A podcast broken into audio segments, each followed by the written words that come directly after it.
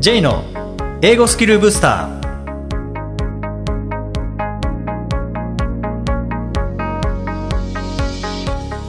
こんにちは J こと早川浩二ですこんにちは、アシスタントのあきです。この番組は旅行や仕事で英語を使えるようになりたい方、TOEIC などの資格試験の勉強をしている方、英語学習へのモチベーションを高めたい方にスキルアップのコツをお伝えしていく番組です。J さん、今回もよろしくお願いします。よろしくお願いします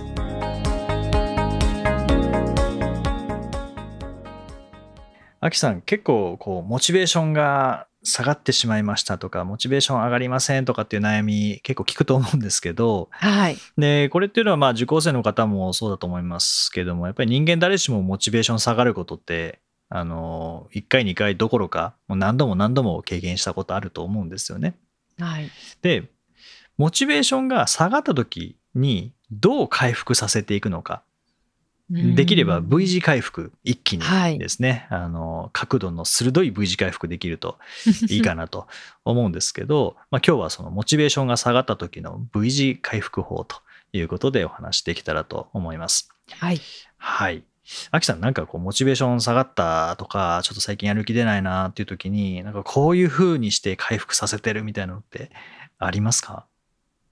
なんかこう、モチベーションが下がっている時って、本来自分が持っていた目標とかを忘れてるっていうか、うんその本来こうなりたい、こうでありたいっていうところの情熱を失いかけてるっていうことだと思うんですよね。うんなのでもう一回立ち返る必要があって、その目標がなんでその目標として設定したのかとか、そこにどういう魅力を感じてたのかっていうのを思い出す必要があって、なのでそういう目標を達成している人に会ったりとか、うんまあ YouTube とかでもいいんですけど、そういう人たちの活躍を見たりとか、っていうことをすると思い出せるんじゃないかなって思うんですようね。ん確かにあの目指していたものを忘れてしまうっていうのは一つモチベーション下がるきっかけになり得ますよね。なり得ますようね。んそうそうなんかあれなんでなんでこれやってんだっけってなんかこうたまにふと立ち止まるのも大事ですよね。ああ、そうですうね。んいいですよね。でその目標を再確認してで実際にそれを、まあ、成し遂げている人の話を聞くとかうん確かにそれはこう自分が行く方向のヒントにもなりますもんね。なんかスポーツとかでもよくありそうじゃないですか。こうサッカー選手になりたい。だけど、あまりにも練習が辛すぎて、モチベーションが下がるって言った時に、やっぱ本田圭佑選手とかがバーってかっこよくドリブルしてるの見たら、やっぱこれだよなって 思い直すと思うんですようんね。うんううんん、そんな感じですかね。なるほど。いいですね。多分この V 字回復法っていうのはなんか人それぞれあるんじゃないかなと思うんですよね。はあ、確かにはい。うん。で、僕は、まあ自分が英語を勉強していた時に、一回、モチベーション思いっきり下がったことがあって、その時などうしたかっていうと、英語から離れるのではなくて、むしろこう英語が使われている場面にこう入るっていうのをやってましたね。うんそれは自分が使うっていうこともそうですし、使われているのをこう聞きに行く。例えば、英語の講演会とか、う。うんん、っていうのはなんかもうジャンル関係なく僕はその時は言ってましたね。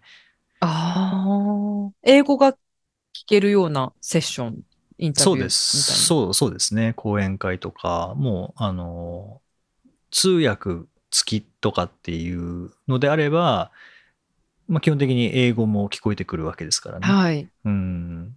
ので、実際に聞きに行ってましたね。その現場まで。うん。もちろん、あの、テレビとか、まあ、その時は YouTube なかったですけど、まあ、今であれば YouTube とかでもいけるかなと思いますけど、僕はでもなんか、リアルが好きなので。やっぱなんかそこまで聞きに行ったり見に行ったりっていう、うーん。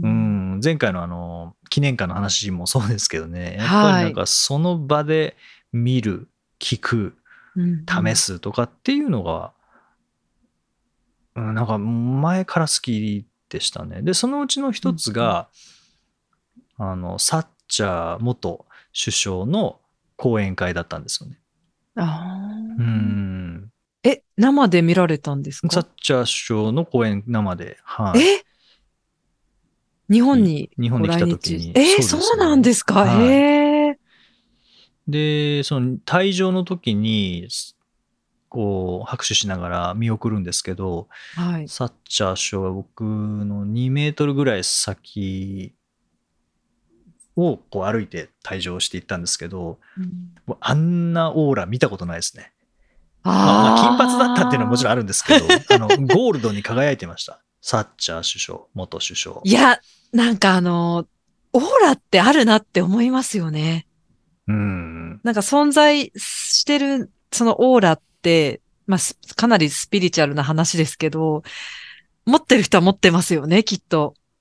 なんか伝わってくるものありますよね。まあだから生がいいんでしょうかね。そうですね。多分、あの動画とかからだと、画面からだとあまり伝わってこないいいいですね。でもあの、モチベーション下がった時は本当、そういうリアルな場での英語を聞きに行って、やっぱりこれもっと理解できるようになりたいとか、うん。やっぱこう、英語を使ったやり取りをもっとしたいなっていう思いがやっぱりこう出てくるので、そうですよね。はい、それはなんか今でも同じですね。モチベーション下がんなくても聞きに行きますし、うんでもやっぱモチベーション下がった時ほどそういう場に行くとまたすぐ戻ってくるので。なんかちょっと話はそれますけれども、なんかモチベーションが下がっている時のコンディションっていうのもあると思うんですよね。なんかこう、うん疲れ、単純に疲れているとか、はい。余裕がないとか、うんなのでなんかこの間先日なんだろう、ホリエモンが言ってたのが、うんモチベーションが上がる下がるはもう体力勝負だっていう、体力がないから簡単にモチベーションが下がるんだみたいなことをなんか言っていたらしくて、うんあ、でもそれ一理あるなーっていう。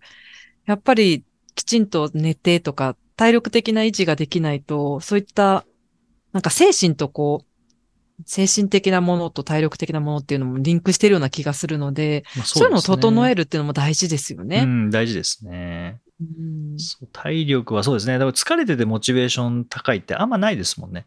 ないですよね、言われてみればうん。。やっぱり疲れるときはやっぱ寝寝たくなりますし、はい。休みたくなりますし、まあそれは普通だと思うんですよね。はいはい。うんなので、そのモチベーションが下がっている原因が特定できるとまたいいのかもしれないですよね。そうですよね。うん単純にこう、英語に対して冷めたっていうわけではなくて、ああ、単純に疲れてるんだなって思えたりすると、またうん対処の仕方も変わってくると思うので。そうですね。うん。あとはまた人と話すっていうのはやっぱり大きい気がしますね。なんか、うん。まあ、英語の講演を聞きに行くっていうのは僕はすごく良かったですけど、プラス英語を学習している人たちと話すっていうのはう、んすごく刺激にもなりましたし、そうですね。うん、やっぱりそれぞれがそれぞれの取り組みをしてますからね。ああ、確かにうん。で、うん目標もそれぞれですし、目的もそれぞれですからねう。ん。うんやっぱ人と会うっていうのは、なかなかやっぱり自分の中だけで解決できないものっていうのは、ただ人と話すだけで、スッと解決したりとかっていうのもありますからね。ありますよね。発想の転換っていうか、違うところから糸口を見つけて、そこから打破できることってありますよね。そうなんですね。で、なんかアドバイス求めたわけでもないのに、モチベーション戻ってきたとか、うんあと、は結構自分、人と喋る中で考えながら自分も喋っていって、あ、こんなこと思ってたんだみたいな発見もありますもんね。そうですよね。うんありますね。でモチベーションが下がったらそのままにせずに何かしらこうアクションを起こすってそれは人それぞれ聞くもの聞かないものってあるかもしれないですけども、離れるっていうのが英語から例えば英語のモチベーション下がった時に英語から離れるっていうのがいい場合もあれば離れたらもう英語に戻ってこなくなる場合もおそらく。あるでしょうからね。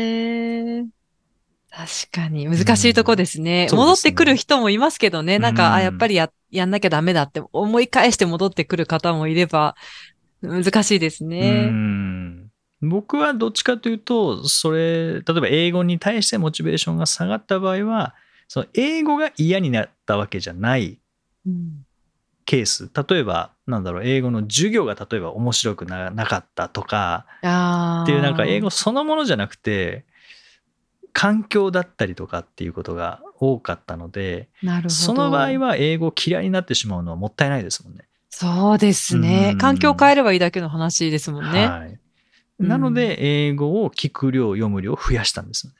ああ、なるほど。うん、あやっぱりやっぱりこれ理解できるようになりたいな使えるようになりたいなっていう思いが、うん、そこが来たので例えばじゃあ授業が面白くなかったことによってやる気がなくなったとしたらそれは授業ですもんね原因は。うん、そうですね。英語ではないですから、じゃないですもんうね。んでも多分頭の中ではそこって分けて考えられないんでしょうね。なかなか、うん、そうなんですよ。一緒になっちゃうんですようね。ん全然関係ないことでやる気なくなることによって英語も同時にやる気なくなるケースみたいなのもありますもんね。うん、ありますね。うんやっぱりこう心配事が増えたことによって本来やらなきゃいけない方に集中できなくなってしまったとかってうんいうのもあると思うのでなんかそこを、まあ、分けて考えるっていうのも一つあると思いますし逆にただ単にモチベーションが下がっただけなのであれば、あえてそれに触れる別の角度から触れることによってモチベーションをまた復活させるっていうこともあるので、まあここはもう工夫次第でいろいろできますもんね。そうですうね。んはい。なので、あの、モチベーション下がった時のやり方、もう人それぞれだと思いますので、えー皆さんに合ったものを見つけていただけたらと思います。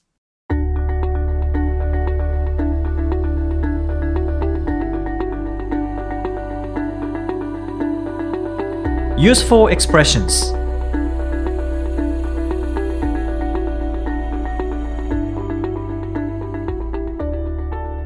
続いては、英語の名言から学ぶお役立ち表現をご紹介いただきます。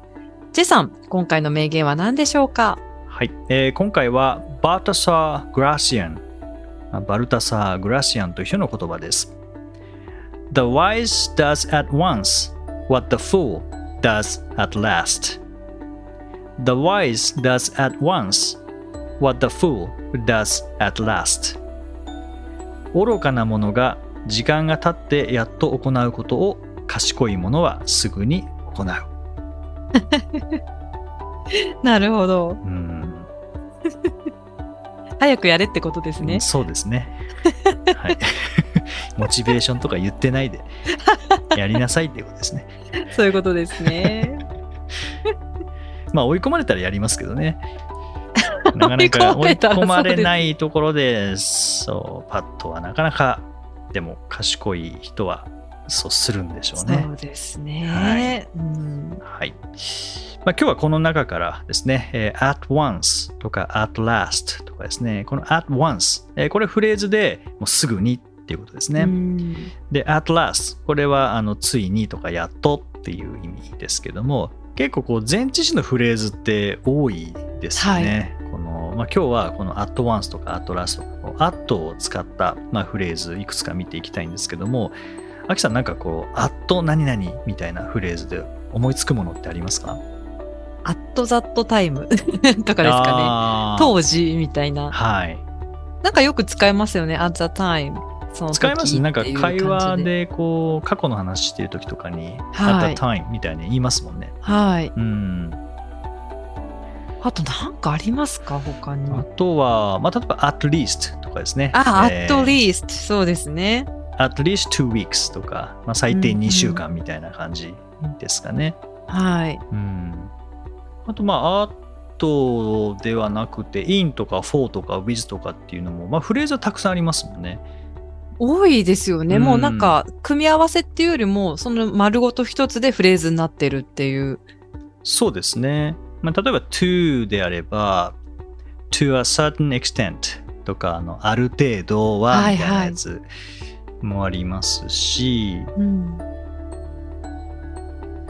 to a certain degree みたいなのもありますよね。ああ、そうですうね。ん、 extent の代わりに degree 入れていくっていう。そうですね。うんこれってでも考えても出てくるものではないので、うんううんんまあ、ちなみに to a certain degree も同じである程度はとかある程度までとかっていう意味ですけどはい。これももうフレーズそのまま覚えるしかないもうんのですもんね。そうですうね。んこれでも文字で覚えるというよりはやっぱり音で覚えた方が圧倒的に覚えやすいと思うので、はい。前置詞の表現とかはですね。うんうんなんかこう塊として、もう細かい文法要素は抜きにして、もうこの塊でフレーズとしてやっぱ覚えるっていうのがいいですよね。そうですね。あと、まあ、at once とか at last とか to a certain extent もそうですけども、あのそれだけで使うってことはまずないので、やっぱり文の中で使ったり、うんあとは、まあ、先日のあのワンセンテンス学習法にありましたけども、もうこういうものに関して自分ごとにして書くっていうのが一番こういうのを身につけるには早いですよね。そうですね。ううんん。はい。ぜひこの前置詞のフレーズですね。あの、まあ、 TOEIC 学習している方もそうでない方も、もうジャンル関係なくかなりの数が使われていると思いますので、はい。はい、ぜひ出てきた時にあのしっかりと、えー意味を覚えることもそうですけども使い方もしっかりと押さえていただけたらと思います。第180回をお送りしました。J さん。はい。8月で夏休みの時期ですけれども、はい。なんか J さんは海外旅行とかの思い出とか記憶に残ってることとかって何かありますか？えーっとあの初めて海外旅行に行ったのがあのテロの半年後9.11の半年後のニューヨークだへったんですけど、まあもちろんあのグランドゼロを見に行ってまだ建物はあの窓ガラス割れてたりとかっていうのももちろんあの衝撃はあったんですけどあのそういうのじゃなくてそのニューヨーク行った時にあの自由の女神があるところにフェリーで渡ってはい。そこでなんか見てたら、その観光に来ていたアメリカ人の方、親子がいて、その子供の方が僕の方を見て、こんにちはとかって言ってきたんですよね。へえ、日本語もう日で。本語だ。こ れ日本人ってわかるんだと思って、ああこんにちはって言って、その後でお父さんと僕ちょっと喋ったんですけど、あ。はい。なんで日本語を勉強してるんですか？喋れるんですか？みたいな話をしたらああのーその息子さんが多分7歳か8歳ぐらいですかねあ。当時、うん。でお父さんが言うにはなんか外国語を勉強したらその国に連れて行ってあげるっていうふうにお父さんへがーその息子さんに言ったら日本語を勉強し始めたって言ってましたね。実際それ、こんにちは以外にも言える言葉があったりしたんですか？うんわかんないですけどね。その時は、こんにちはって話しかけてくれて。へえ。うんそう、そうですね。だからその子はもう、まあ2000、あれは 2, 2年なので、2002年の3月なので、あれからもう21年経ってますからね。もう一回ぐらいは来てますね、じゃうあ。んですね。来たのかなっていうのをちょっとなんかふと思い出しましたね。へえ、でもなんかその、いいですね、お父さん。モチベーションになりますね。一つ覚えたらその国に連れてってあげるって、なんか夢がすごい広がりますねそ。ういうのなんかすごいいいなって思いますね。そいいですね。一つの教育だなって思いますね。いや、ワクワクしますよね。だってうん習ってる時に、これ使ってみたい、こんな風に言ってみたいとか、思いますよね。思いますね、うん。そこに日本人である僕がい行くわけですからね。来たわけですからね。でくるっと振り向いたらあーこの人日本人かなって思って多分頑張って覚えた「こんにちは」を言ってみたら「こんにちは」が返ってきたっていうもうまさにリアルな体験ですね。やー、忘れられないでしょうね。その男の子にとっても。いやもう忘れちゃったと思いますけどね。でも僕にとってはやっぱ忘れられないですね。なんかそういう日本語の勉強の仕方があるんだと思ってああ、いいですね。いや、旅行ってなんか、まあもちろんいろんな名所を回るっていうのもいいですけど、うんやっぱ現地の人と触れ合いたいっていうのもありますよね。海外旅行はなんか特にそう感じますねこう必要ないのにお土産屋さんの人と喋っちゃったりとか、うんちょっと喋りたくなりますよね。なります。ね。うんうん、それがなんか、まあ一番の思い出かどうかちょっと何とも言えないですけど、でもまあ最初の初めての海外旅行だったっていうのもありますし、あと、あなんかああいう風に日本語を勉強するきっかけってこういう風に作られることもあるんだなっていう、そうですなんか素敵。な親子だなって思った。いや、すごく印象的な、うんなんかお父さんのその言葉は印象的ですね、すそうですね。ううんん。なんかあれから日本も何回か来てくれて楽しんでくれてたらいいなっていうのは思いますよね。絶対楽しいでしょうね。言葉を覚えていくってなったら、楽しみ増えますよね。うん。やっぱ通じるだけで嬉しいですからね。嬉しいですよね。まあ難しさもいっぱいあるんだと思うんですけどね。日本語難しいですからね。まあでも、うん。なんかそれを思い出しましたね、海外旅行の思い出って言われて。えーうんそうですか。記憶に残るといえば、やっぱり人とのコミュニケーションっていうとこですかね。そうです。ね。なんか場所よりも人ですかね、海外の場合は。日本の場合は、なんか場所、場所というかね、やっぱ記念館みたいな方に僕はなっちゃいますけど、歴史的ななんか場所みたいになっちゃいますけど、海外旅行の場合は、場所よりも人。それお一人でこうツアーとかではなくて自分で歩いてた感じなんですか？あそうですね、自分で行きましたね。次どこ行こうかなとか。うあへえ特にこう海外旅行のトラブルとかないですか？今までどっか行くって時に。あまあ、迷子になったぐらいですかね。分かんなくなって、道分かんなくなったぐらいだからあのそのニューヨーク行った時にもうず僕電車も乗りましたけど地下鉄も乗りましたけどやっぱ街歩きたいなと思って歩いてたら、はいはい。場所分かんなくなって。でそうですか。はい。でたまたま交番見つけたのでおラッキーと思って おまわりさんに聞きに行ったんですね How can I get to どこどこ？って言ったらあ I don't あ。know って言われましたけどね 交番なのに、それ言われたら。もうすごい。あ知らないっていうのがあるんだと思って。ー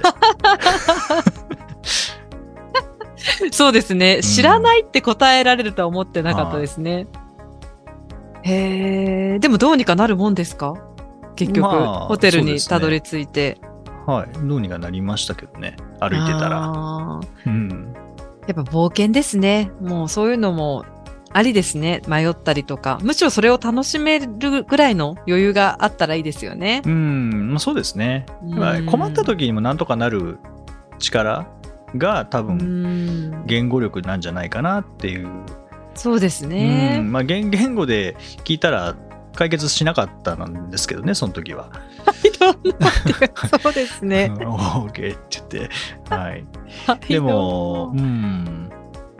まあでもやっぱり英語で聞けるっていうのはあるので、ちょっと安心感はありますよね。ちょっとそうですね。うん。それはなんか韓国とか中国行って何も喋れないっていうところと比べればまだ英語圏だからまあ英語で聞けばとりあえず帰ってくるそうですね。っていうのは、まあその安心感はあるのでありますね。うんうんなんか言葉を感じた言葉の大切さを感じた旅でしたね。ああ、いいですね。醍醐味ですよね。べあの語学を勉強しているとそういうことが。